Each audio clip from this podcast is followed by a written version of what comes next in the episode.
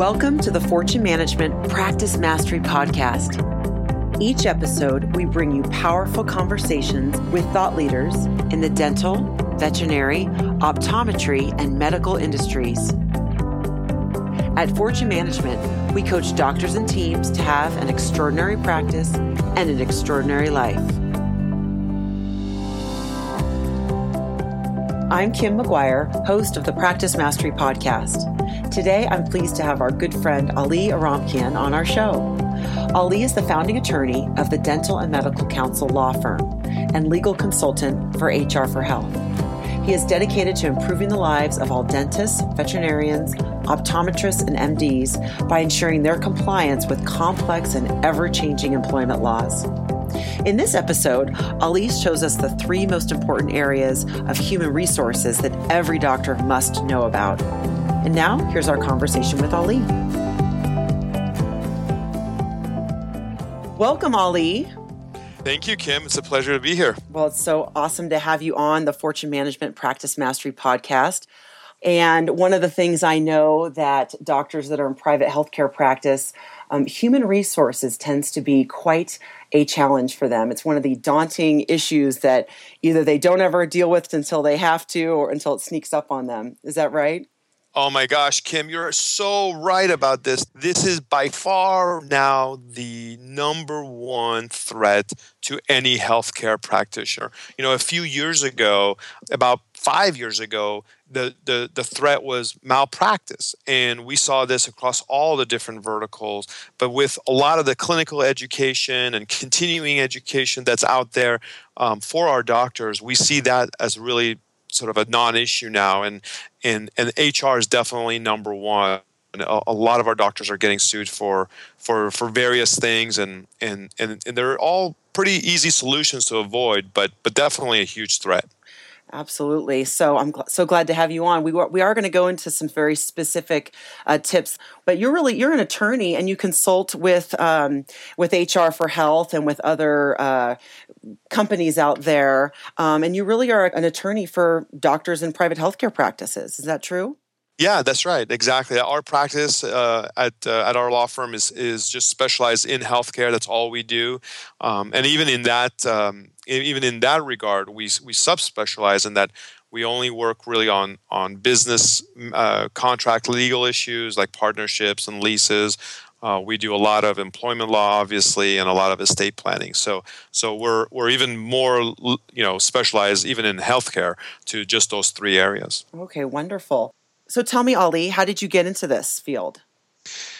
You know, I think I, I think it goes back to uh, I think it goes back to my childhood. To be quite honest, you know, my my my dad and and you know was sort of swindled. You know, he was a physician and he was sort of swindled by a family member. And and growing up, I kind of realized that I never wanted my family um, to to to experience something like that, and and I felt like I needed to protect my family, and so that's how I got into the law, and then my sort of trans you know transformation into a healthcare lawyer, I think was just natural. You know, my wife is a pediatric dentist, and I was working with a lot of her classmates and and residents, and and um, and and it just sort of uh, it all sort of just came together. And, and, the fact that my dad was a physician and what happened to him uh, led me to the law, and now I'm working with doctors. It's kind of like a full circle for me, and and I have to tell you, I I enjoy it every day because I, I really feel like we're making a difference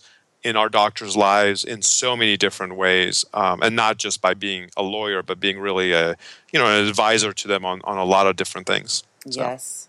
Oh, that's wonderful. I can I can tell the passion in your voice. I love it. I didn't realize that your father was a physician and of course your wife being a pediatric dentist that it does come full circle. That's awesome. Yeah, it does. So tell me, Ali, what do you see happening in healthcare today as far as the legal issues go? You know, you know, Kim, it's it's really interesting because right now there's a ton of consolidation of practices and small groups are forming um, to really take advantage of efficiencies of scale, preferential pricing from vendors, and and we're seeing that a lot now, especially in dental optometry and and, and in the vet world. Um, the physicians obviously have been doing this for, for quite some time. And this whole idea of the group practice has been somewhat of a taboo topic in healthcare. And but I think we've learned a lot about what has gone well and what hasn't gone so well in the physician world and and now we're seeing um, we're seeing some steps sort of in that direction where a lot of doctors are, are moving in, in to consolidate their practices and, and form small groups sure. And i know most if if not all of the doctors that we work with at fortune management really are those sole proprietors and they, some of them you know are many of them are entrepreneurial minded they want to have their own practice. So hr is one of the issues that they that they have to deal with. Mm-hmm.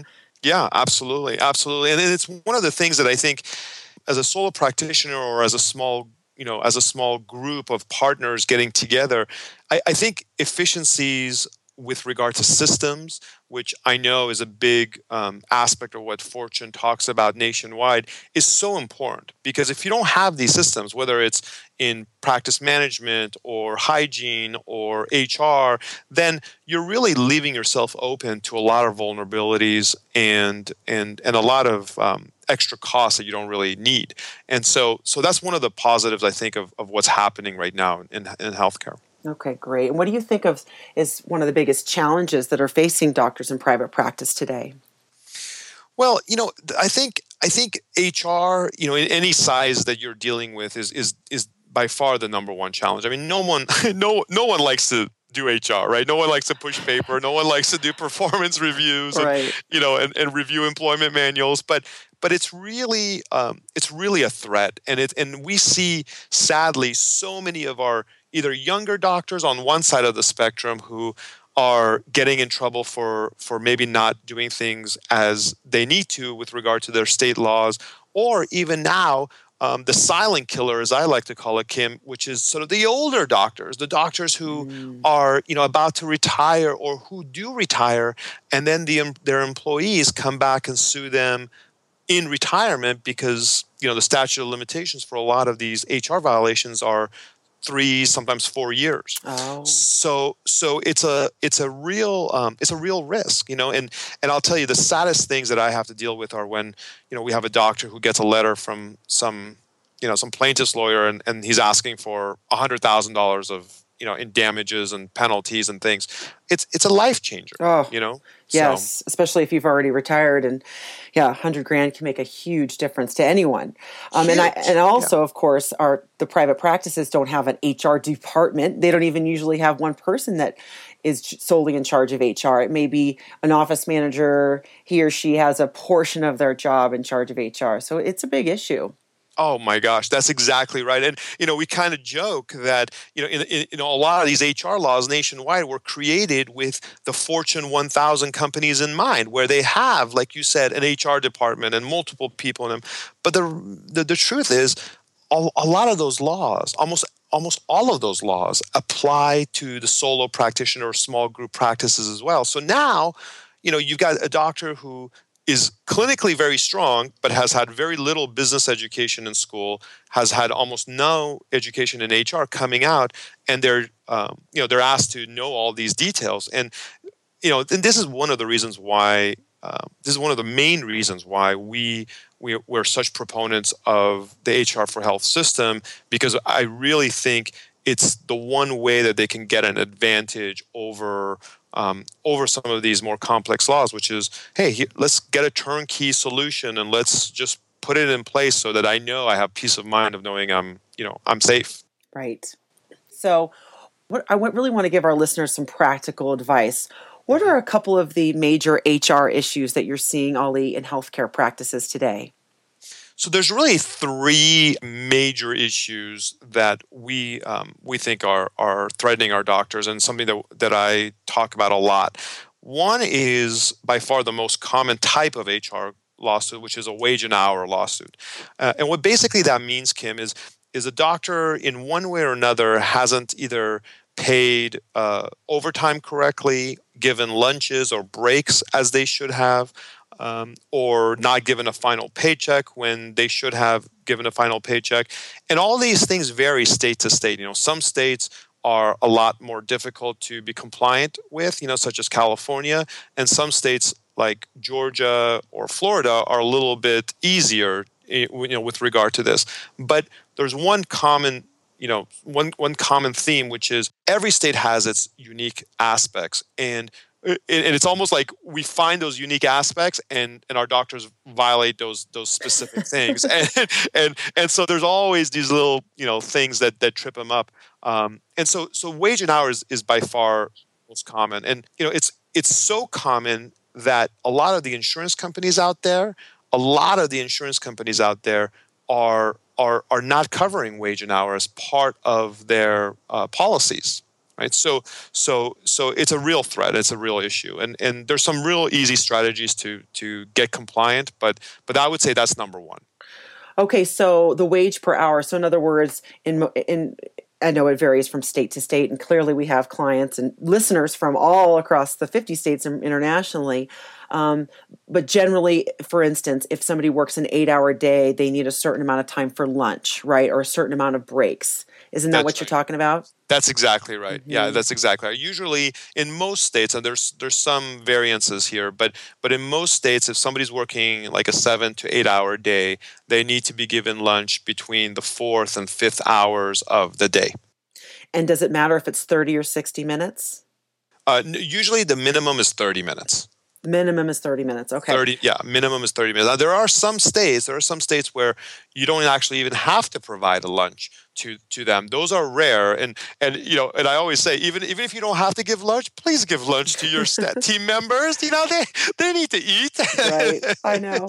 you don't want cranky employees. So. Well, that's what I always say. We promote, you know, an extraordinary practice, extraordinary life, and having an extraordinary life means you keep your health up to date, which means you're eating throughout the day and not starving yourself and right. taking a break. Absolutely. But and we know in healthcare, a, a procedure may run late or an emergency comes in. I mean, whether you're in a veterinarian practice, optometry, dental, so these things happen. So the practice really has to do a good job then of having each team member manage their day and know, yep. okay, guys, I need to take a break. Correct? That's exactly yeah. right. Yeah. That's exactly right. Yeah, and that's exactly right. And and it's it's it's about those kind of systems that you're, you're you're referring to, Kim, that really make the difference between a practice that really thrives and is you know at the top of the pinnacle versus one that's just sort of going along and and doing you know sort of the normal things, but never really you know thriving because because it all starts and ends with the employees as, as i know you know you and, and, and fortune you know really believe in and, and, and promote as well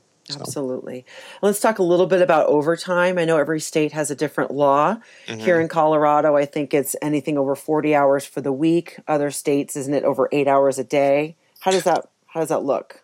That's right. Yeah, no, that's exactly right. Every every state has has more or less its, its different laws, and in a state like let's say California, the rule is eight hours in a day or, or forty hours in the week, um, and uh, and so there's sort of a double trigger there, and then there's a, I think about six or seven states that fall under that that formula. Um, a lot of states nationwide, like Colorado, you know, follow the federal rules, which basically says that it's the 40-hour week.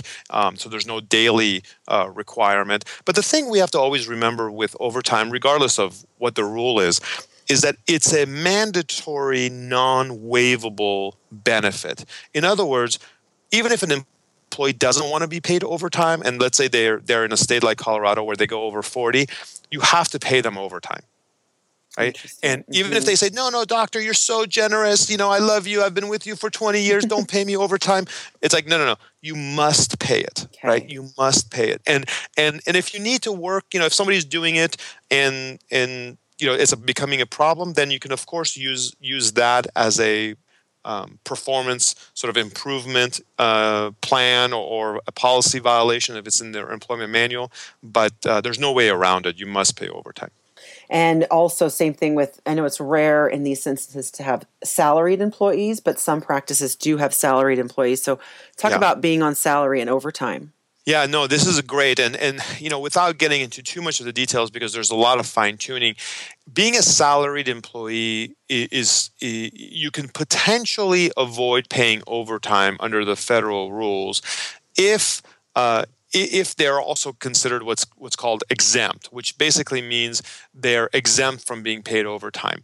And and and what really applies is that the person who's exempt is really someone who's got a lot of managerial control and power. Mm-hmm. So typically, a, a, a real true office manager that can hire and fire and can manage employees and you know and is not doing clerical things like answering the phone up front or doing insurance billing but just is a true office manager somebody like that would be exempt uh, from overtime uh, if they're paid a salary. Um, but if you can pay anybody, some other people's salaries, like a dental assistant, if you're in a dental office, or you know an optician in an optometric practice, or a nurse in, in a phys- uh, physician office, but that does that doesn't necessarily make them uh, exempt from overtime. They would also have to have that managerial control to to truly be exempt. So so, so we sometimes see a, a problem with that. Right. So then they would have to estimate what their hourly is and then pay them essentially time and a half for that overtime. Yeah, that's exactly wow. right. Yeah, yeah, that's exactly right. The easy way to get around it is to have a, a, a really strong time clock system, um, ideally one that's IP specific. So, you know, people can't clock in and clock out, you know, unless they're in the office. But having a true time clock system that measures it accurately is, is, is a real, um, is, a, is a real lifesaver in those situations. Okay. Okay, great. So so the first area you talked about was wage and hour. What's another area that we want to be aware of as far as HR issues, Ali? Yeah. So the second area I would say um, is a, is age discrimination, ah. and and we see this again with with with two subsets of, of doctors. One are the younger doctors who are purchasing a practice, right? And mm-hmm. and and what we see there you know they buy a practice that someone has you know is, is selling and, and there's you know staff that and, and team members that have been there for many years. And and then the person up front who's been there maybe for 20 30 years and is older suddenly you know the new doctors bring in all this new technology and maybe a new you know new new practice management software or you know they're bringing more technology into the practice and suddenly that person can't handle it. So they are quick to terminate that employee right so that causes the age discrimination lawsuits mm-hmm. because then it's they're they're really terminating them simply because of their age because they can't keep up right? And and that's a lot of times surprising to our younger doctors because they you know they don't think that's a problem but it ends up you know becoming a, a, huge risk for them. Because they think that that it's well it's part of the job so they should be able to do it is exactly. that their logic? Okay. Exactly, exactly. And and it's not their fault. No one eh, you know, no one's really spending the time to teach about this, this these HR, you know, specifics, you know, in school or when they're coming out. So so for them it's completely logical and I wouldn't disagree with that. But the law protects those types of employees that are you know older. And and in most states when we talk about older we're really talking about 50 years and up is where it becomes a little bit more risky. 50 okay. Yeah yeah. Interesting. Okay what what's the other area where age discrimination is a challenge? So the other area would be with uh, doctors who are three to five years out from selling their practice and they sometimes get some advice that they need to reduce their overhead. And so some of these employees who have been there for a long time you know are making a good amount of money now because they've been there a long time and they're getting you know they've gotten raises all these years. And so we see some of our doctors getting ready for to sell their practice end up terminating their longtime employees. And if those employees have been there a while, then it comes back and haunts them because they're really just doing it because of their age and their compensation, and not any real um, any real reasons. So, so, so that is a little bit less common uh, because we, we, we're seeing a little bit more of that those repercussions, but we still see it enough that you know it, it's important. It's absolutely important, and it's, it's that's interesting of course, we would coach them to just produce more so that your staff salary percentage is in line. But you exactly. know, everybody's got a, a different philosophy. Okay, right. so age discrimination, and really 50 seems to be the magic number. Yeah, exactly. It, some states use 40 or or above as the as the criteria, but what we've discovered is that that that's rare to have a case for for a 40 year old. Usually, the cases begin when they're approaching 60 mm-hmm. and you know they're in their 50s. So the closer you get to 60, the more high risk you all you are. Okay. Okay, that's interesting. All right, Ali, what would, what would a third area be that we want our listeners to be aware of? So you know, the third one is, is sort of a compilation of a couple of different things. It's it's it's something I, I, I, you know when I when I lecture I say there's three moments in your career that our doctors should never fire anybody and and th- I would say the third sort of piece of advice I would give is is this because these moments are when um, if you do fire somebody and you haven't done everything correctly in terms of protecting yourself, you're at a very high risk of getting sued. And so, so one of those is if you're pregnant, if you've got an employee who's pregnant and you try to terminate her, um, you're you're really setting yourself up for almost an immediate lawsuit. It's it's really easy for plaintiffs' lawyers to use that as as the, the as, as a guise, if you will, or as a reason for for the lawsuit. So definitely pregnancy. Um, the second one we talked about already, which is age. Um, if anybody's older than 50, you, you have to just be careful in terminate them, terminating them, and you have to just take some steps to to make sure uh, to make sure you've you've done everything you need to do, button up your legal legal uh, documents. Mm-hmm. And then the third would be if someone is injured or has filed for disability or workers' comp. Um, that's also you know that's also a very high risk time to let somebody go and you know and it's funny kim because i always get that call from our doctors and you know you know they're they're so um, you know they've got they, they usually approach these things with such good hearts mm-hmm. but sometimes they don't like confrontation and so they always come and they say look i you know you know she she wasn't a great employee for a long time i've been sort of trying to make her better but now you know she's pregnant or now you know she's hurt and i want to let her mm-hmm. go because you know that now it's a drain on the practice and and we unfortunately have to let them know that that's no longer possible and we have to hold on to her for for a while until uh, you know until it's a better time to to terminate them so Yes, I see that. So tell me, let's go back to the pregnancy one. Um, tell me a little bit about when they come back from maternity leave. Is there a time period that we need to, if they, if we decide that they're not the employee that we want to have, is there a time period we need to keep them employed? Yeah, no, that's a great question. So, so most states right, provide about four months of leave once somebody comes back um, uh, or once they have the child and they're on maternity leave, right? And then once they come back, what I usually say is from that point on, you want to wait at least six months before you let somebody go. Now, ideally, you'd wait a whole year, but six months for us in my practice has been sort of a magic number where where if we've done it after that and we've taken some steps prior to that, um, that our doctors have been safe and, and they haven't been sort of drawn into into litigation. But anything less than that, the risks just go up. Right? And we, we talk a lot, Kim, about risk profiles. And what I would tell my doctor is your risk profile is super high if you're letting them go, you know, anytime within the six months after they return from from from leave. So six months. So if we have a, you know, just technically a pregnant person is pregnant for nine months, and then maybe yep. she takes a couple months off and then is with the practice for another six months that that's almost a year and a half sometimes. That's exactly right. Yeah that's exactly and that's what i say is that you're, you're stuck with her at that point for a year and a half. Uh-huh. that's okay. exactly right. Which is which is hard you know which is hard for a lot of practices but you know that's that's sort of what you know at that point you have to deal with. And and you know this is one of the reasons um, this is one of the reasons why we are such big proponents of making a change when you need to right? You know if if if you want to you know write people up and and and, and impact them and try to change behavior on the hr level do it right? If you want to you know do new marketing strategies you know do it. If you want to hire a consultant to get systems in place do it. Don't wait because mm-hmm. waiting doesn't help right? It just it compounds the problem down the road. Right absolutely. And i know this gets it does get detailed. However, if you do have a challenge with an employee, tell me about documenting those conversations. Does it have to be formal? How would you suggest a doctor go about doing that?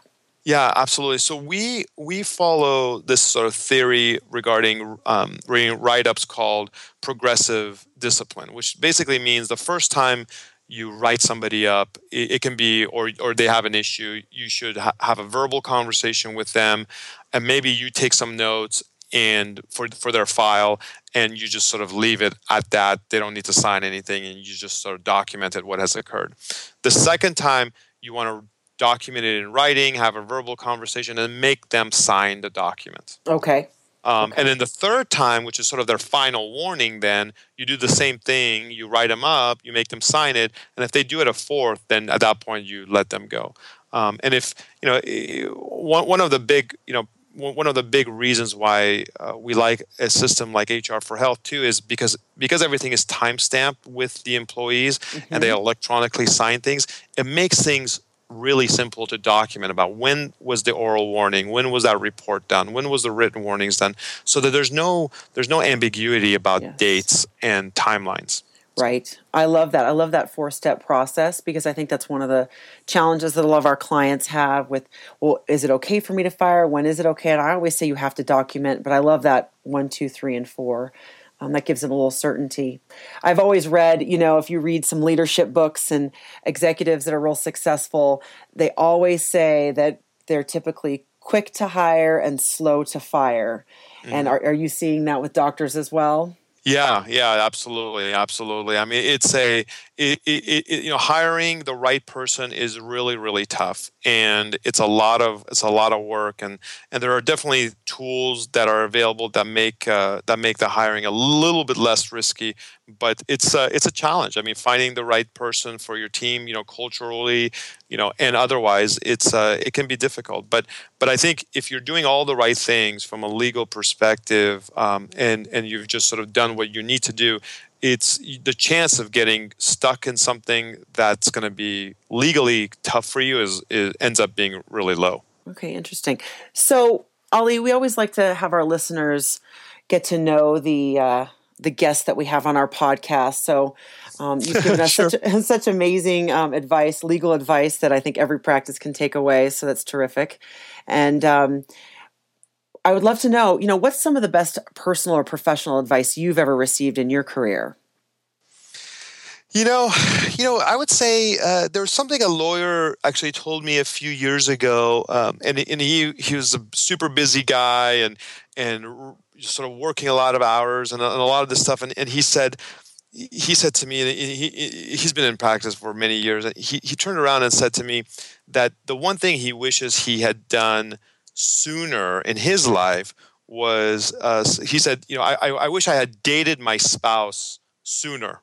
Mm-hmm. Right. And, and, and I always, that always stuck with me because you know as as doctors as lawyers as a consultant like you you know we're all busy we're all running around and sometimes we forget you know we forget about um, the things that really matter in our lives which is the reason we're doing all this is for our families and is for our spouses is for our kids right and and i've always tried to keep that in the back of my mind to to say you know i i, I should always date my my my wife you know and and, and not uh, and, and not and not take anything for granted so absolutely, I love that, and creating some.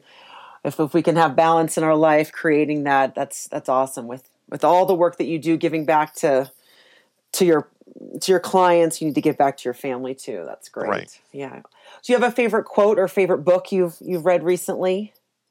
Oh my gosh, you know, I have to tell you, my favorite book that I think changed my life was one I read um, when I was 14 years old, Kim. Wow. yeah, yeah, and it's uh, I think honestly, it's driven. It's been every part of sort of what I've done moving forward. Um, you know, in terms of being goal oriented and result focused or whatnot. And um, it's it's uh, it's a book that I think you're familiar with too. It, it's Unlimited Power by Tony Robbins, and mm-hmm. and and it's funny because the thing that I took um, the thing that I took really out of out of that for me was all about goal setting, yes. right? And and writing that down, and um, and it really it really it really works because if you um, you know if you if you write down your goals, whether it's personal or professional and you look at them every single day then i really truly believe that every step you take right every step if you're coming with with you know sort of a, a strong heart and you're coming in you know with you know with uh, with the right intentions everything you do uh, from that day on will be about achieving those goals and sometimes they're yes. big steps sometimes they're small steps but you know i uh, I, I i really believe in that up and then up until like four or five years ago I used to read it every couple of years, and I haven't read it for a little while now. But but uh, I've sort of graduated, if you will, to other things. Uh, sure, it's really it's really a lot of fun, and and and uh, I've always enjoyed uh, I always enjoy that. But I got that from my brother-in-law when I was 14, and I got some tapes of Tony Robbins's too. You know, when the, when there were tape players. Ah, sure, I still have them. I still have them. that's great. No, that's so wonderful. What an amazing gift that your brother-in-law gave you that impacted your life. I mean, to to to get exposed at the age 14 is is terrific. That's awesome. I, I, I kind of joke with him that he must have thought I was really lost. You know, like there, you need you need some you, know, you need some sage advice. exactly. It's like what is what is this person trying to tell me? Yeah, right. Yeah, exactly. Yeah. I love it. Well, you've given us so much great information. Is there anything else that you would like to tell our listeners that they can implement to put into action today to help their practice? You know, I would I would say if there was one parting, you know, if there was one parting sort of advice, I guess I would say focus, um, you know, focus on getting a a, a really strong uh, employment manual that's customized to you. Get a system uh, that's attached to that so that you can really monitor your employees and you can really use metrics to um, to really make your decisions about whether to give people raises or or helping them improve in different areas of, of their of, of what they're doing for you in, in the practice and um, those those small things make the hugest you know impact if you will in in in in in a practice and in terms of employee satisfaction or whatnot. Um, so it would be really to focus on HR and to really just sort of focus on getting compliance so you don't, you know, you, you can rest easy. Well, and I think you just said it. Uh, uh, when the more compliant they are, the less they have to think about it because it is such a, a daunting, or they think it's a daunting issue, um, and it doesn't have to be if you get your ducks in a row, right? Yeah, that's exactly right. That's awesome. exactly right. Wonderful. Well, we're going to have all of the information on how people can contact you in the show notes, both on our website and iTunes. But Ali, how can our listeners learn more about you? Uh, well, uh, so our website, uh, which is uh, dmcounsel.com, and um, that's uh, you know dental medical counsel c-o-u-n-s-e-l dot com. That tells you a little bit more about our firm and and i invite anybody who wants to sort of just chat and and, and talk about different strategies and, and different things to just call our office. And you know our number is 925-999-8200 and i'm always happy to talk to everyone and and uh, and if there's any sort of advice that i can give uh, over the phone to guide people down the right path um, it always uh, I always look forward to doing that. Wonderful.